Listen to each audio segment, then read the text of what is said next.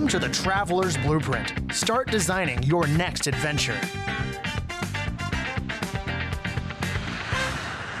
Thank you.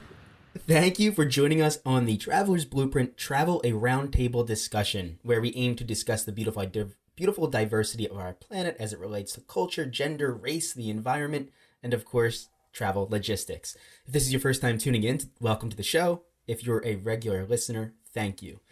Before we get into the show today, if you're listening to this and you are yourself an expert in the travel industry in some way and are interested in joining a future discussion, please submit your information through our website at or, or through the email at the travelers blueprint at gmail.com with your name, website information, and what you do. Uh, if you have a few topics you'd be interested in discussing, send those t- as well, and we'll get you on for a future travel around table episode.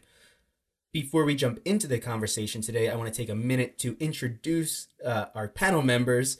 Um, I'm going to ask you where you're located, how you're involved in the travel community, and where people can find you online to just check up on your content. So let's get started.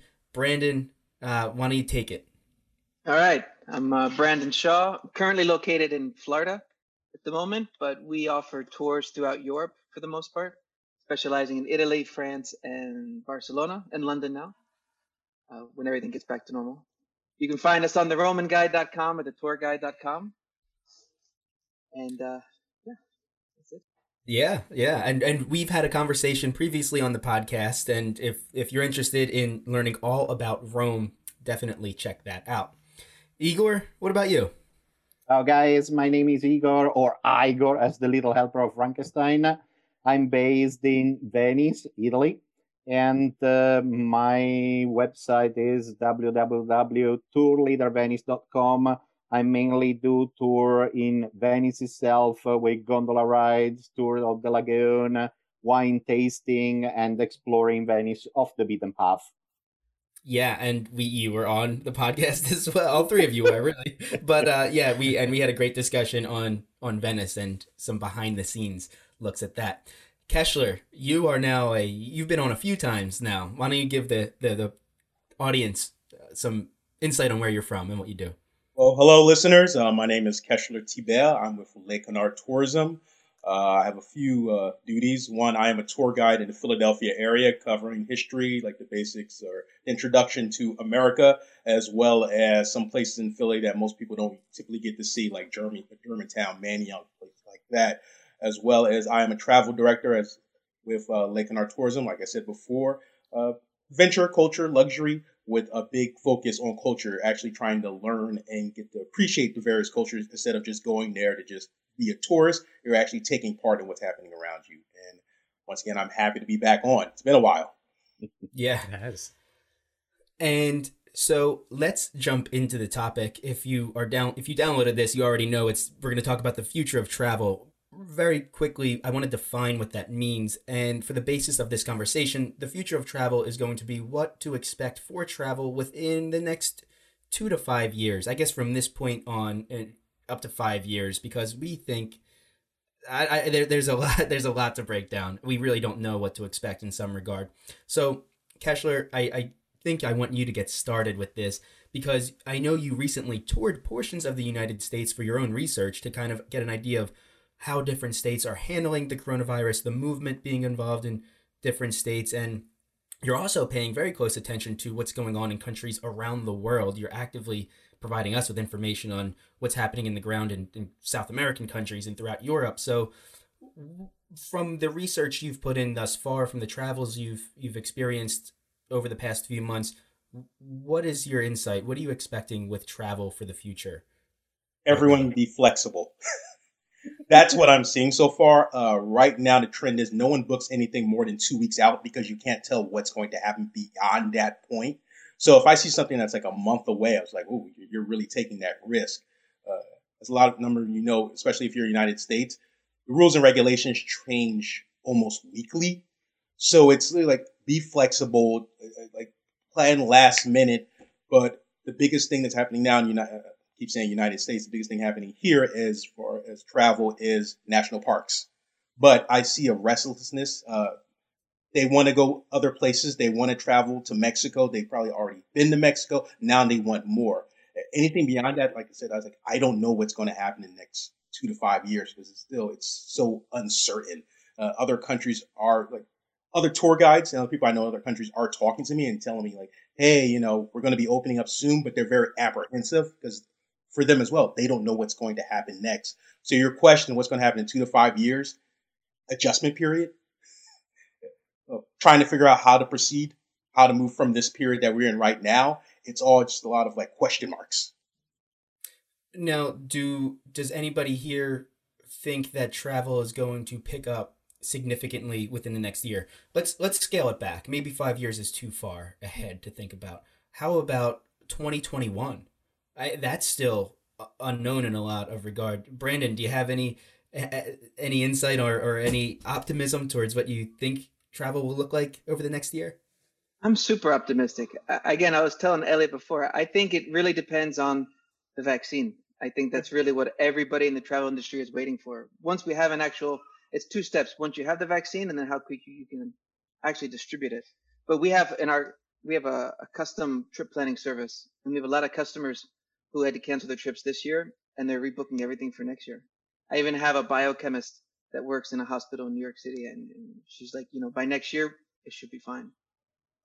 I think that's so, interesting because we do, right? We in our conversation before the we actually started talking on the podcast, the the vaccine seems imminent. It seems like it could be here within the next 3 months. Distribution a little bit longer after that.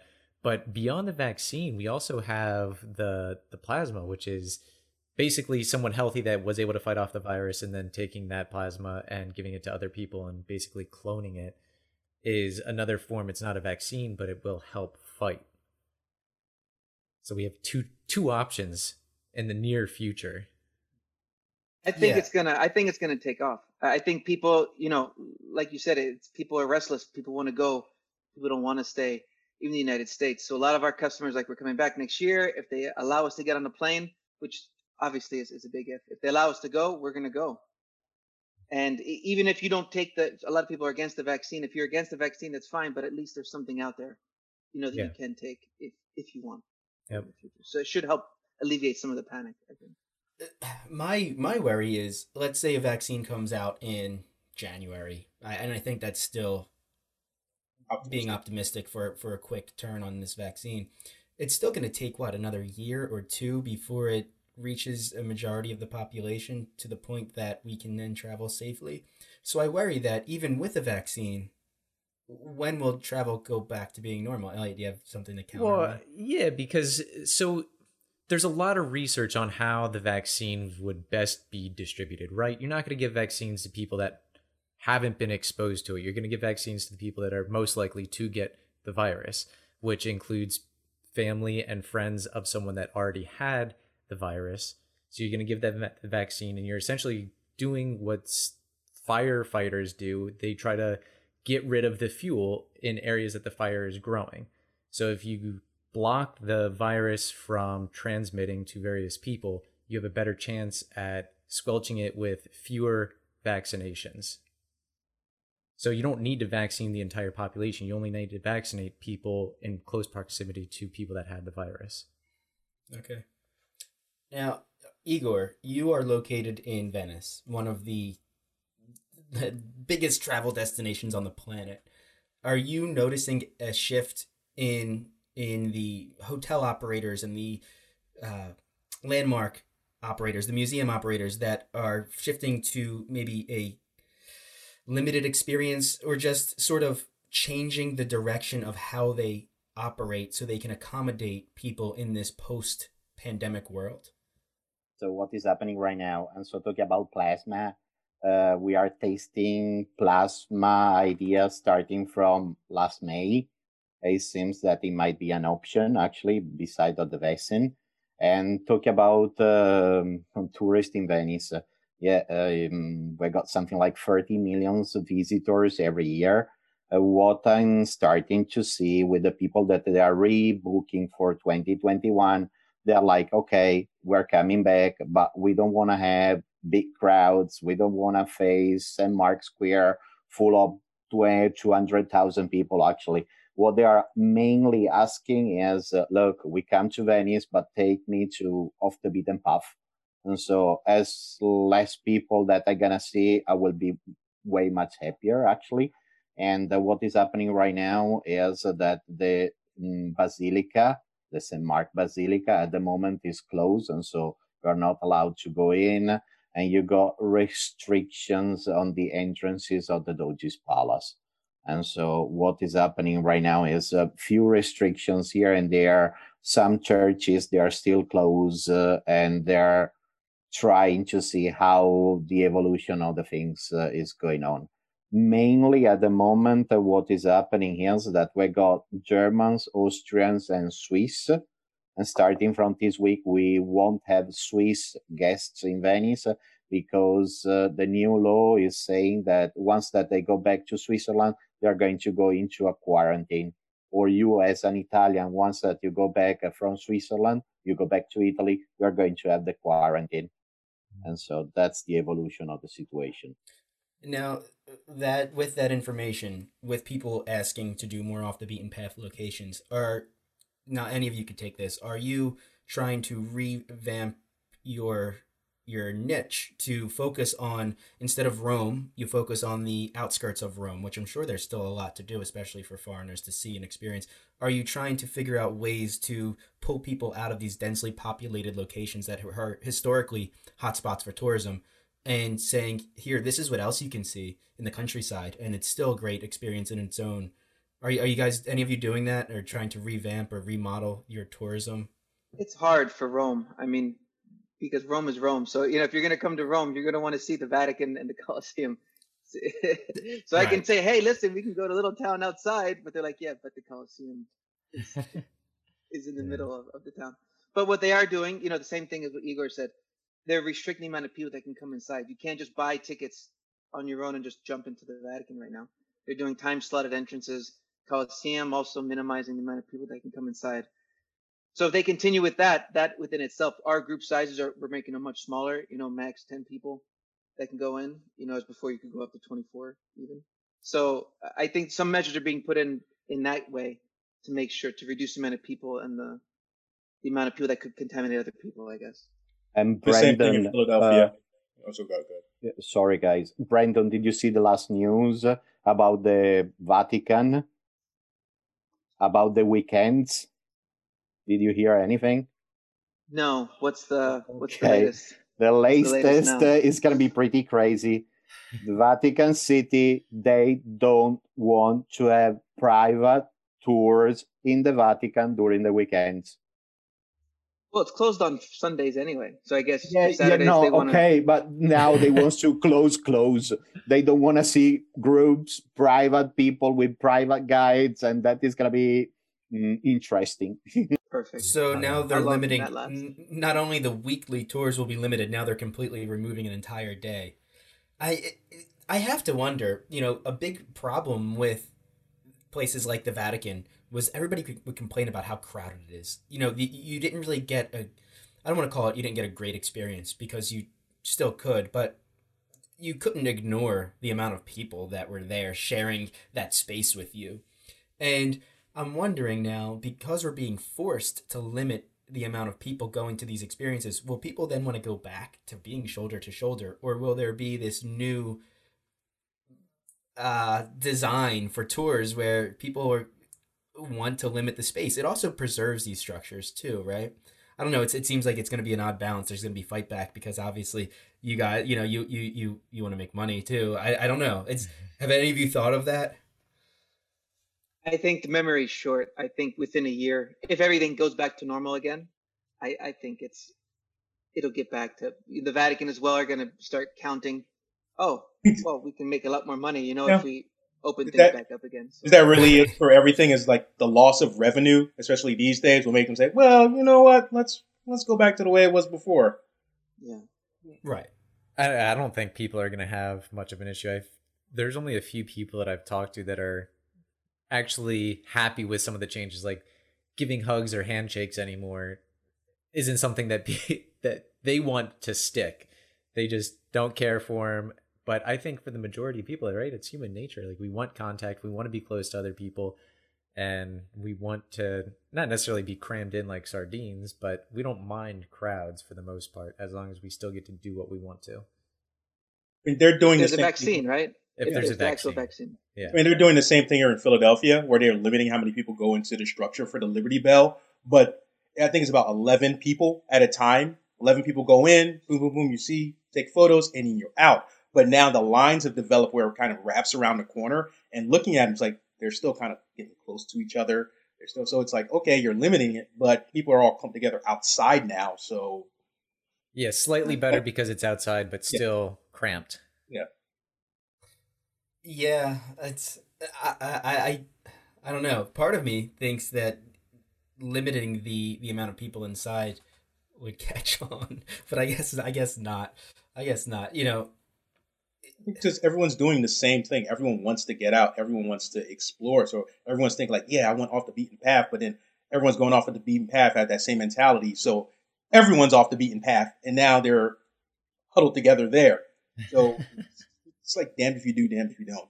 I guess Yeah. the good thing though is that there won't be, although there's a lull, we all can agree that based on what we understand about the, the travel, it, it's going to bounce back dramatically. Like the people who want to travel and were unable to travel still want to travel, and they're just sort of, uh, to quote somebody, standing by and waiting to to travel as soon as they can. Um, right? So it's going to bounce back. It's just a matter of time. We're just all waiting patiently for travel to get back to where it was, and it's inevitable that it will bounce back to where it, it used to be. Does anybody here think that it's not going to be the same industry that it was pre COVID? No? I, I'm, I I'm positive. I'm positive. Yeah, I think in the beginning of the pandemic, when there was when there was a lot of questions on what the virus actually was, and the there was questions of if a vaccine was possible, that's when I started to question if anything was going to be back to normal. But now that a vaccine is promising and the plasma has been promising, I think we're going to return to probably the same normalcy that we saw in 2019. Do you think the pandemic has pushed any long-standing changes or or policy changes to the travel industry? Are we going to do things differently now because we know what could happen to the travel industry? Will there be precautions made, um, whether it's with the airline industry or tour companies or anything like that, that that are going to be in place because of the pandemic? I I hope we see not just company policy but global policy, right? This is the first time in the in the history of humanity that every single individual, every single country has been fighting the same cause. And it's all been tangible. I mean, right? We should all be fighting climate change, but there's some non-believers out there and therefore we're not fighting it. But to have a the International Monetary Fund actually provide resources and a rainy day fund for a global pandemic in the future. It's been talked about, but it never been taken into action. And now I think we have proof that it is needed.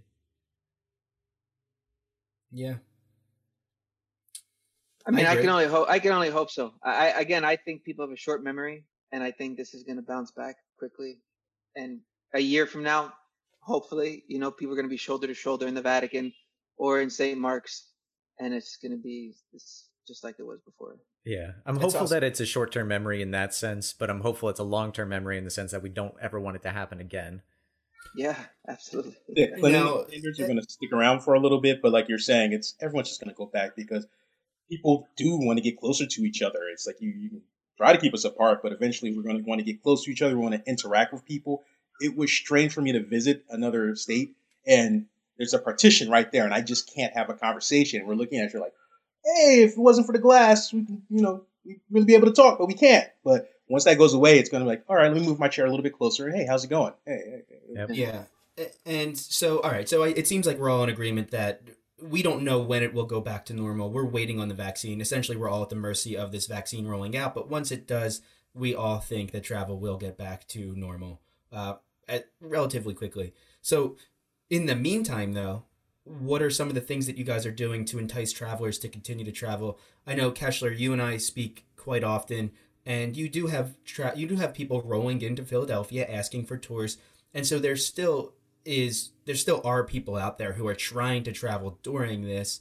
Um, Brandon or Igor, what are your experiences with operating in Italy? And obviously, Americans were shunned this past summer, but um, uh, what are you guys doing to still have people, you know, book tours and and provide those those experiences for for your guests?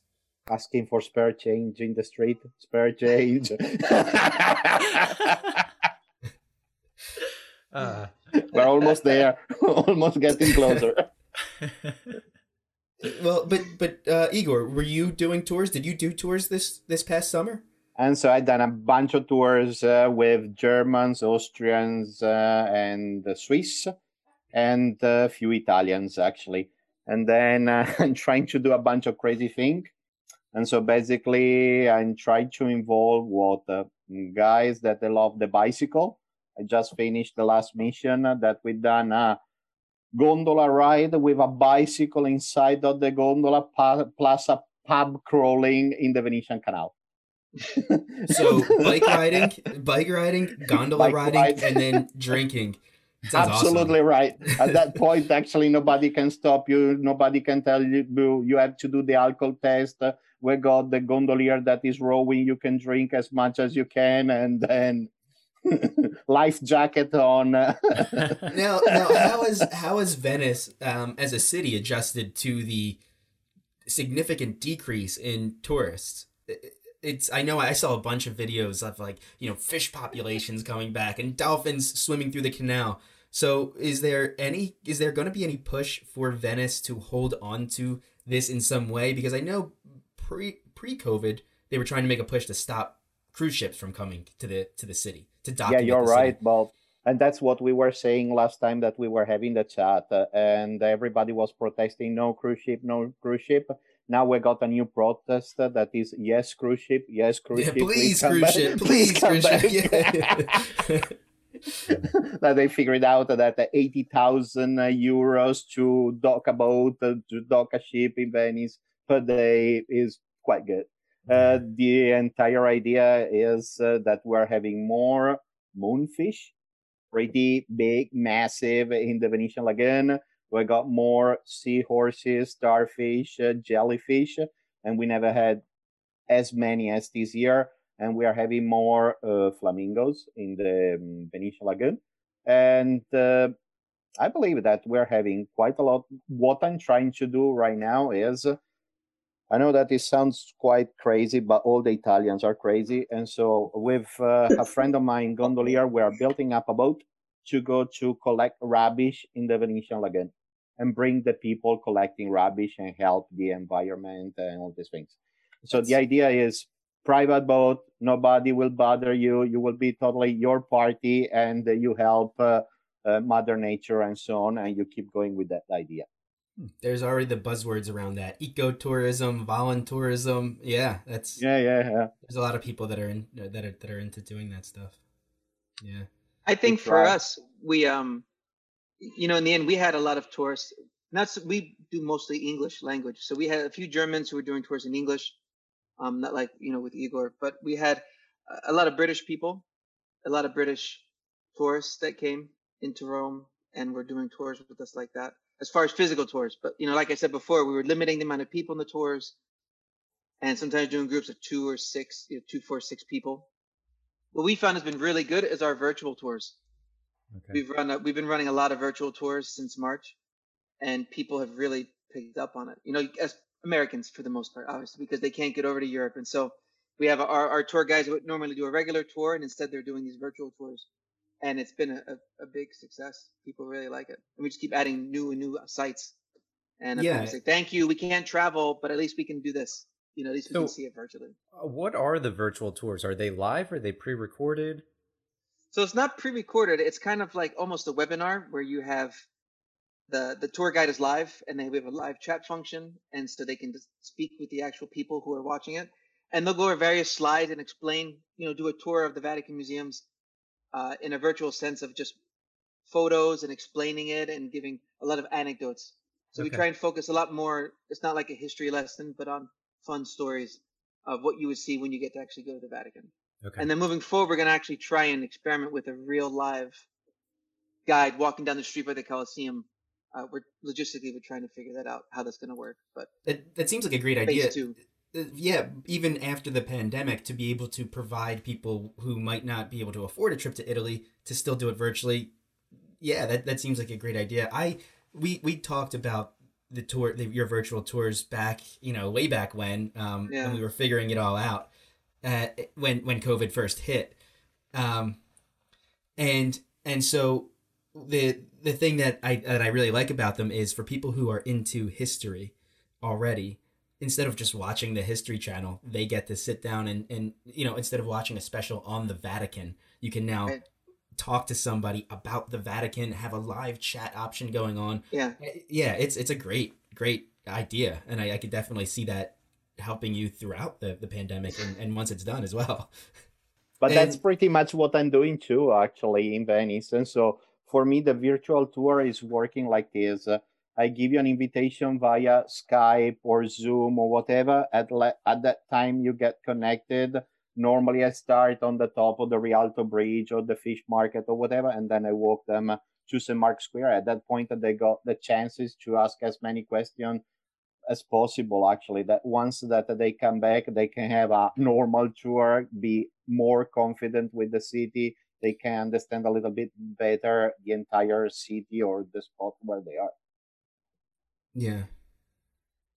Now, has has COVID nineteen provided you with any insight on the travel world, the travel industry? Has it made you realize something that you didn't realize before? Anybody? I, I just see how fragile the whole economy actually is. I think that's the main thing. Where you go from Monday, in you know in February, you're like everything's going great. We're gonna have a record year. It's awesome. To Friday being like, oh, It's that serious. good. it's that Yeah. it's that fast. It happened that fast. It was incredible how quickly it crashed. I think as soon as people saw what was happening on cruise ships, and mm-hmm. when the pandemic, the the virus was still there were a lot of unknowns about how deadly it was and how quickly it could spread. It it was incredible to see essentially the world come to a halt like it did, and airlines just become grounded and empty, and cruise ships just become empty too. I it it, it it's mind boggling that that happened. I mean, still, it, it, there's still not a lot going on, but we we lived through a time in history where every sporting event, every musical event, every restaurant, bar, it, it was just all closed almost overnight. It, it's just it's still it still Yeah. boggles my mind that we were able to put a, this this because we're all in this global especially with travel, we're kind of like one organism where the airlines are all relying on people across the world, and it just I don't know came came to a standstill. It is very fragile, and you don't realize that such a large industry is so fragile. Yeah, we didn't Um, have anything I- to compare Has anybody it to. thought of or? No, But uh, yeah, no. And, and has anybody thought of or heard of any precautions we could take for the next one? Because are we in a better position than we were before coronavirus for the next pandemic? Because it's inevitable, right? These things just jump from animals, and they're it's going to happen again. I'm sure. oh yeah, I think we're definitely in a better Are we position. doing anything? Is there anything in place to I think stop governments it from might react again? a I little don't bit faster moving forward. Yeah, Be some think that might government. Yeah, Yeah. more experience. Yeah, yeah, we definitely have Yeah. experience now. We know we know generally how it would traverse the planet, and we have better. I mean, I don't think it's necessarily related to travel, but it just in general practices of how to, you know, socially distance, on how to wear a face mask, on things that you should do and things that you shouldn't do. Um, but it, we talked about things that we would that we think will happen to the travel industry long term impact wise. And I think personal mobility is going to be a big one. And Bob, we've had a conversation with someone about autonomous vehicles, but I think personalized, basically Uber air taxis are going to become a thing. They've already established it. There are a lot of startup companies that have these air taxis that are basically motorcycles. They look like motorcycles, but with propellers. and so they will take you from building to building. Eh, typically intercity or intracity. That's pretty cool. Yeah, Aren't they doing that in Dubai? I mean, didn't they launch that a few months ago? Or... I wouldn't put it past them. Yeah, I feel like Dubai would be the first place to to have that technology roll out. Yeah. But we also talked about uh, we since we do our travel bite episodes at the beginning of every month.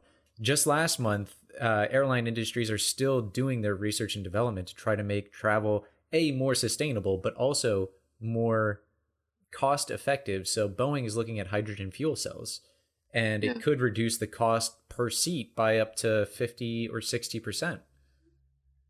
And that's not just passing the profits down to the consumer, but also that makes it easier for them to have more flights, have more planes. So I mean, I think overall, I think it, it could be a very positive thing moving Mhm. forward. If if anything, like I said, I was talking about the virtual tours before. I think between virtual tours for people coming to us and saying, "Hey, listen, I have, I have some kind of uh, physical problem, I can't travel," you know, at least now the world of virtual tours is opening up much more, I think, than it was before. So this is something that a lot of tour companies, I think, might actually retain moving forward. Or it could be like, "Hey, you're coming to Italy next year. Why don't you do a virtual tour first to get an idea, get excited about what you're doing, and then go do the actual tour. yeah. Um, Right. I I think it's besides that, as far as like companies working, having everybody work remotely moving forward. I mean, you see all the big tech companies. A lot of people now are moving more towards not working in a, in a virtual, in, more in a uh, not in a set office.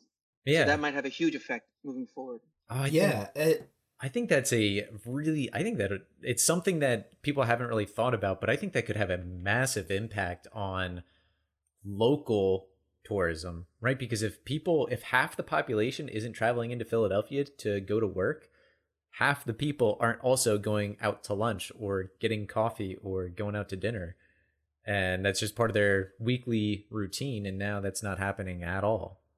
Yeah, that that would be smart for uh, someone like Airbnb to push the digital nomad tourism sector. Because I, I already have friends who are now realizing they can work from home. My a friend of mine and his fiance both have remote jobs, and so now they're looking to travel to Italy. I'm sorry, to uh, Hawaii for six weeks, come back to California, rent a car, and then just spend another few months seeing the entire United States and working the entire time. And so there is going to be this new industry. There's how many millions of people now realize that they can work, they can do their job from Rome, from Venice, from Lima. And that that opens up the doors for a lot of people who really didn't travel before because they were confined by work, by their 40-hour work week, who now realize they can do that 40-hour work week anywhere and then in the evenings get dinner in Rome and and do things like that. So there's that there's a whole new sector that's emerging really. Right? Yeah. That's that's really It's interesting. really exciting. Yeah, yeah. Yeah. I know Huh. you're right. Uh, uh, think about all the people that they move to Bali or Bud uh, that they are working uh, directly from those platforms uh, right there. Going back to the idea of the airplanes, uh, Scandinavia Airlines uh, right now they are having problems uh, with clients. Why? Because uh, Scandinavia actually they are much aware of all the problems of the pollution that an airplane is causing and so a lot of the Scandinavians they are not catching flights, otherwise they are going to cause too much pollution. And so at mm-hmm. this moment, Scandinavia Airlines is the only company all over the world that is doing researches about electric airplanes, and that Yeah. is going to affect the market. Yeah. I think electric airplanes and hydrogen fuel cell planes are going to I think it's only a matter of time until they are just like with cars, they are the only form of aviation. I think fossil fuels and jet fuel in particular with its high cost, high explosivity and reliance on other countries to produce it, I think it's going to fade out. It may be 30 think- or 40 years though. I think that's an inev- inevitable for the travel community because you have this people who travel tend to be more environmentally conscious, but like enjoy doing something that has a huge impact on the environment. So there there has to be a solution made eventually. There has to be something that comes we- together. We can't all be Greta Thunberg who, you know, sailed across the Atlantic. right. We're we're at the mercy of the technology that's available to us. But I think as more travelers push for that, the industry will also will, will accommodate them. That's Igor, what do, what do you think about the electric boats in uh, in Venice? Uh, we the, the, the motorboats. Do you guys have have you seen any electric boats? and so we inaugurated the first one actually, which is a motorboat with something like uh, almost 100 seats. They are producing the engine something like 20 minutes out of Venice. At the moment, it's working pretty good actually, and it seems uh, that right now you are getting uh, subsidization from the European community if you're going to turn your boat into an electric one. And so I see that we're going to go in the same directions as Amsterdam. That all the boats that they do the canal tours, the majority they're getting electric one. I believe that we're going to go in that direction actually. Uh, or at Wow. least I hope. Yeah, that's awesome. That is awesome. Well, and I think that's what's a little different between the US and Europe is that for the most part, Europe runs on 220 volt and US is 110. So uh, the infrastructure in Europe is a lot, it's twice as powerful so it can charge. Like for most cars in the United States, if you charge on a 110 volt outlet, it takes days to charge a 100 kilowatt hour battery, which is not very feasible for anyone. So you have to get a special charger and upgrade your breaker and all this other stuff in order to make it feasible. So that is, you know, one step ahead for Europe. Yeah, but right now we got Tesla recharger pretty much everywhere. Actually, that in something like 30 minutes, 45 Yeah. minutes, you are going to have almost half of the amp battery full. And so that is going to be awesome, actually. And it's working perfectly. I can really see the increase of people that are buying Tesla year after year or month after month. We're mm-hmm. having more and more and more and more. Not in Venice Island, but in the outskirts, of course. Yeah.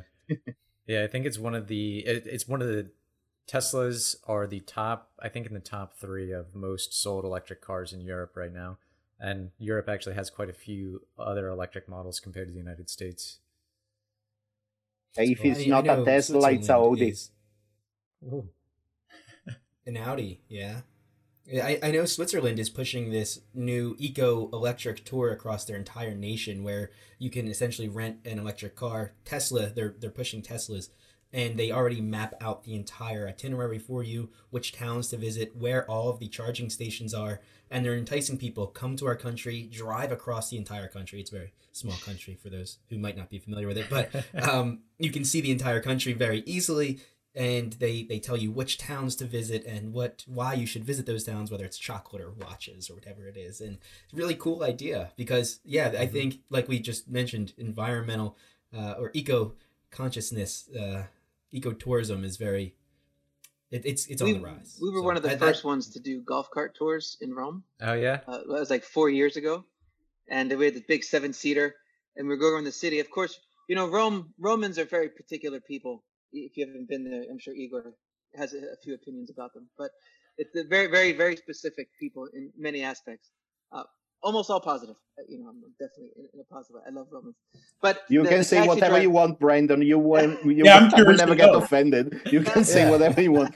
we, Please we're just gonna have This- a laugh. That's it. this so is don't worry. recorded this is you are guilty. I sue is- you. I- I this is that. on the record But the problem is that the taxi drivers and everybody started, they didn't understand what we were doing. They thought we were acting like a taxi service. And so, you know, they kind of shut us down.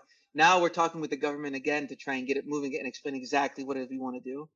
Because, you know, Rome is, is a very condensed, packed city, uh, you know, very similar to Venice, you know, in that area. So we're trying to really go now and, and find new ways to do more green tourism, which people, especially in America, they really enjoy. And like, so hopefully for next year, we can get that started again.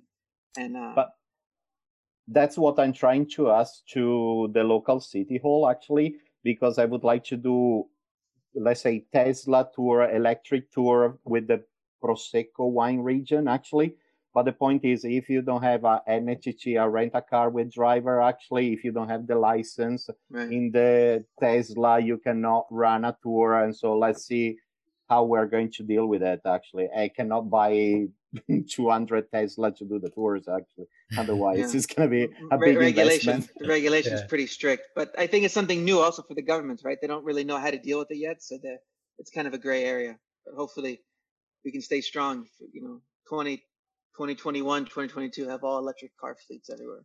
Oh, that'd be so awesome. I hope 2021. I Brandon, I told this to Igor. I re I rebooked my my Italy trip for May, and now I don't know. I'm back and forth on whether or not. It's I- I think by May you'll be We'll good. see. Up. I think you. I I hope I'm, so. optim- I'm I- I- optimistic. I, think it's going to be good. I think they're going to once the vaccine, they open the borders, and then it's good to go.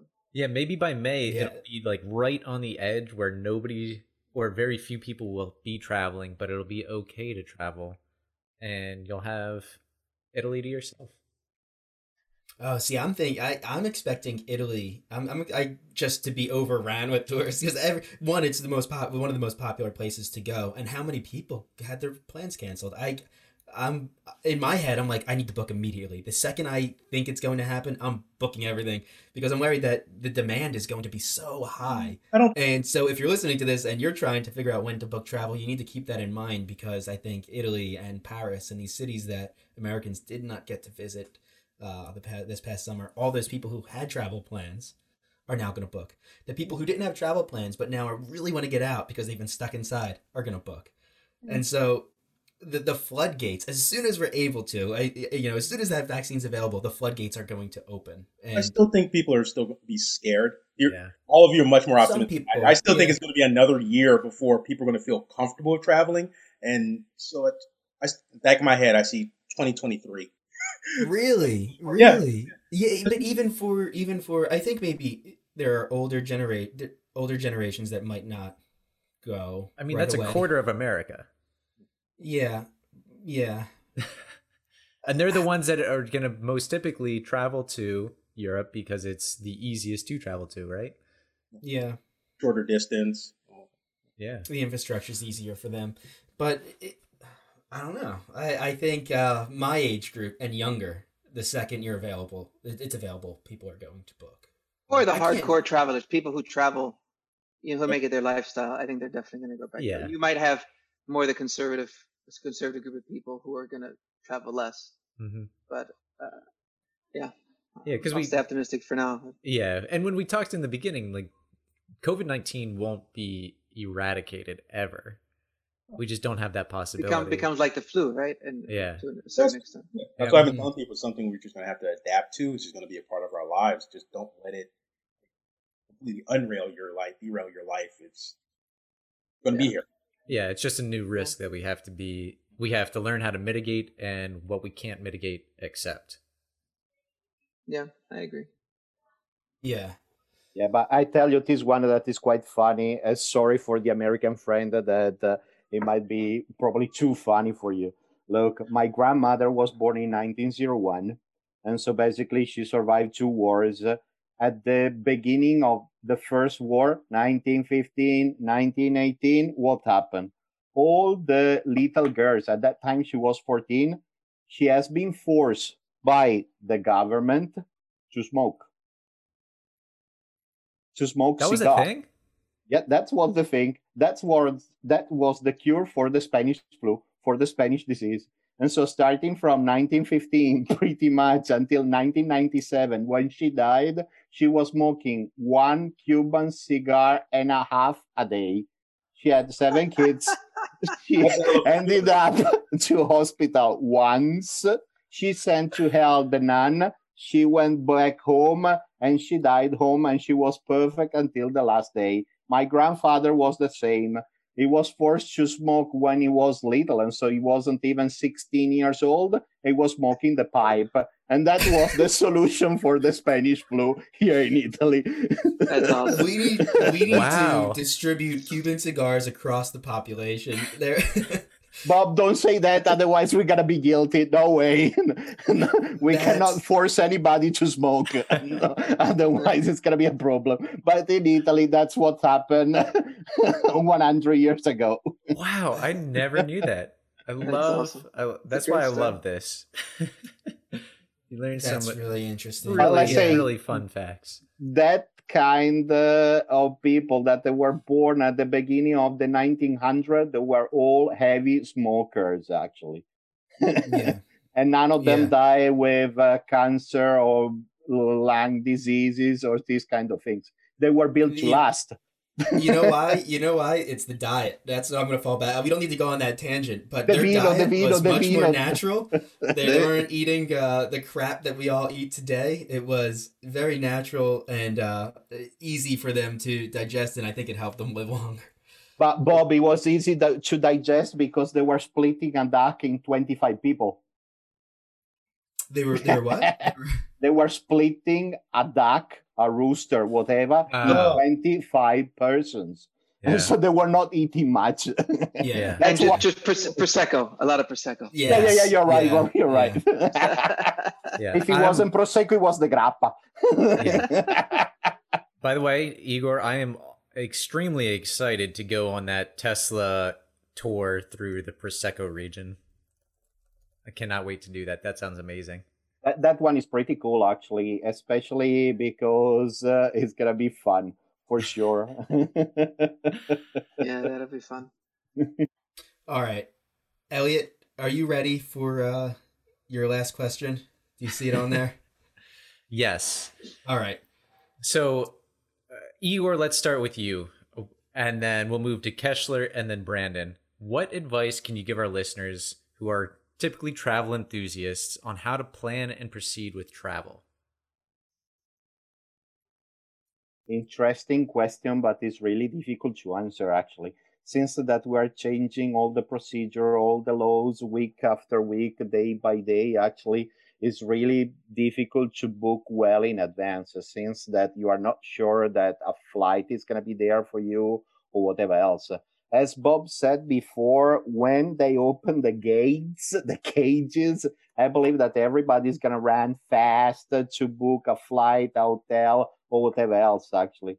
And so probably booking ahead of time, whatever you are able to book it, uh, book it now because you're going to have amazing deals. Something that you're not going to find uh, after that they are going to open the cages. Keshler? Yeah. Yeah, same thought. It's hard to answer that question. It's it's not like I'm repeating what Igor just said. It's just one, be flexible. Uh, two, book, and I've been telling people this for a while. Book the flight now, but be ready to possibly like get a voucher or change at a later date in case you can't travel then, and just like be aware what's going on in that country or destination that you're trying to go to because like everything else, it's just changing so often that you may find that the rules that you originally thought were in place when you booked it and were ready to go have changed dramatically when you get closer to your travel day. So like be flexible, be knowledgeable, and if you can, find an affordable flight. Yeah, Keshler, to add on that, my flight that I booked for for May had the option to use it. I, used points and use additional points to be able to get my points back in the event that I can't go. So now they're, they're charging you to ensure that you actually get your refund, which I think they did before anyway. Travel insurance, you know, Basic tack it on- economy. I right you tack it on at the end there and you, you yeah you get it but uh, that's i would definitely recommend uh, doing that if you had the option I've been in an argument with two different airlines. and I'm going to be on the phone with one of them after this uh, this, this chat. He's just like, I'd like to have my money back because there are parts of the world that I will probably won't have access to for a while now. And it's like I, it'd be better for me just to have the money back than taking the voucher or points, which they want to add a fee on top of And I'm telling them like, hey, uh, why should I accept the fee if uh, the, the, the, the take points or get my points back? It seems a little bit much, but I understand that what they're going through. A lot of the airlines are in a situation whereas if you ask for money back, then it could help possibly tank them. So I'm trying to be flexible. Yeah. yeah Brandon? Yeah, I mean it's the same. The- It's I think if you're gonna wherever you're gonna go and travel, do do some background research. You know, learn what actually you can get if you can get money back. With hotels, try and go for the ones that are going to be refundable up to like a few days before. When you get to the country, especially in Europe where you're going, just you know, social distance, wear a mask, wash your hands, and I think it's going to be I think it's going to be good. Like I said, I think it's just going to get a year from now, the vaccine is out. I think little by little, people's memory is gonna get short. Um, but it, it is a really good point to make sure that you, if you're booking a hotel, get the full refund. With airlines, you know, like everybody else is saying right now, you can get, you should be able to get your money back, um, especially right now. And there are good discounts. I know on tours, on our tours, and I'm sure Igor as well. There's you're discounting what you're offering right now, and that's gonna stay until we get things back to I said, the normal flow as it was before. So yeah, yeah it's a good, it's a good time to go. Now, are you guys expecting prices to increase once um, things do get back to normal to make up for lost revenue? Do you think places are going to do that? Rent car rental companies, Airbnb, things like it, or should people anticipate paying more than they would have in 2020 for 2021 and 2022? I think it's just supply and demand. I think that's what Yeah. it'll come down to. You know, if nobody's buying a, nobody's renting a car, the price is going to keep going down. Once they start renting the cars and they start running out of supply, then they're just going to raise the prices up. For tickets, for any of the museum, museum tickets will probably stay the same, but you know, now you have a few uh, sites that are also offering discounted tickets in the in this in the afternoon as opposed to the morning time. So I think people are going to get kind of creative, but in the end, I think it just comes down to supply. Right.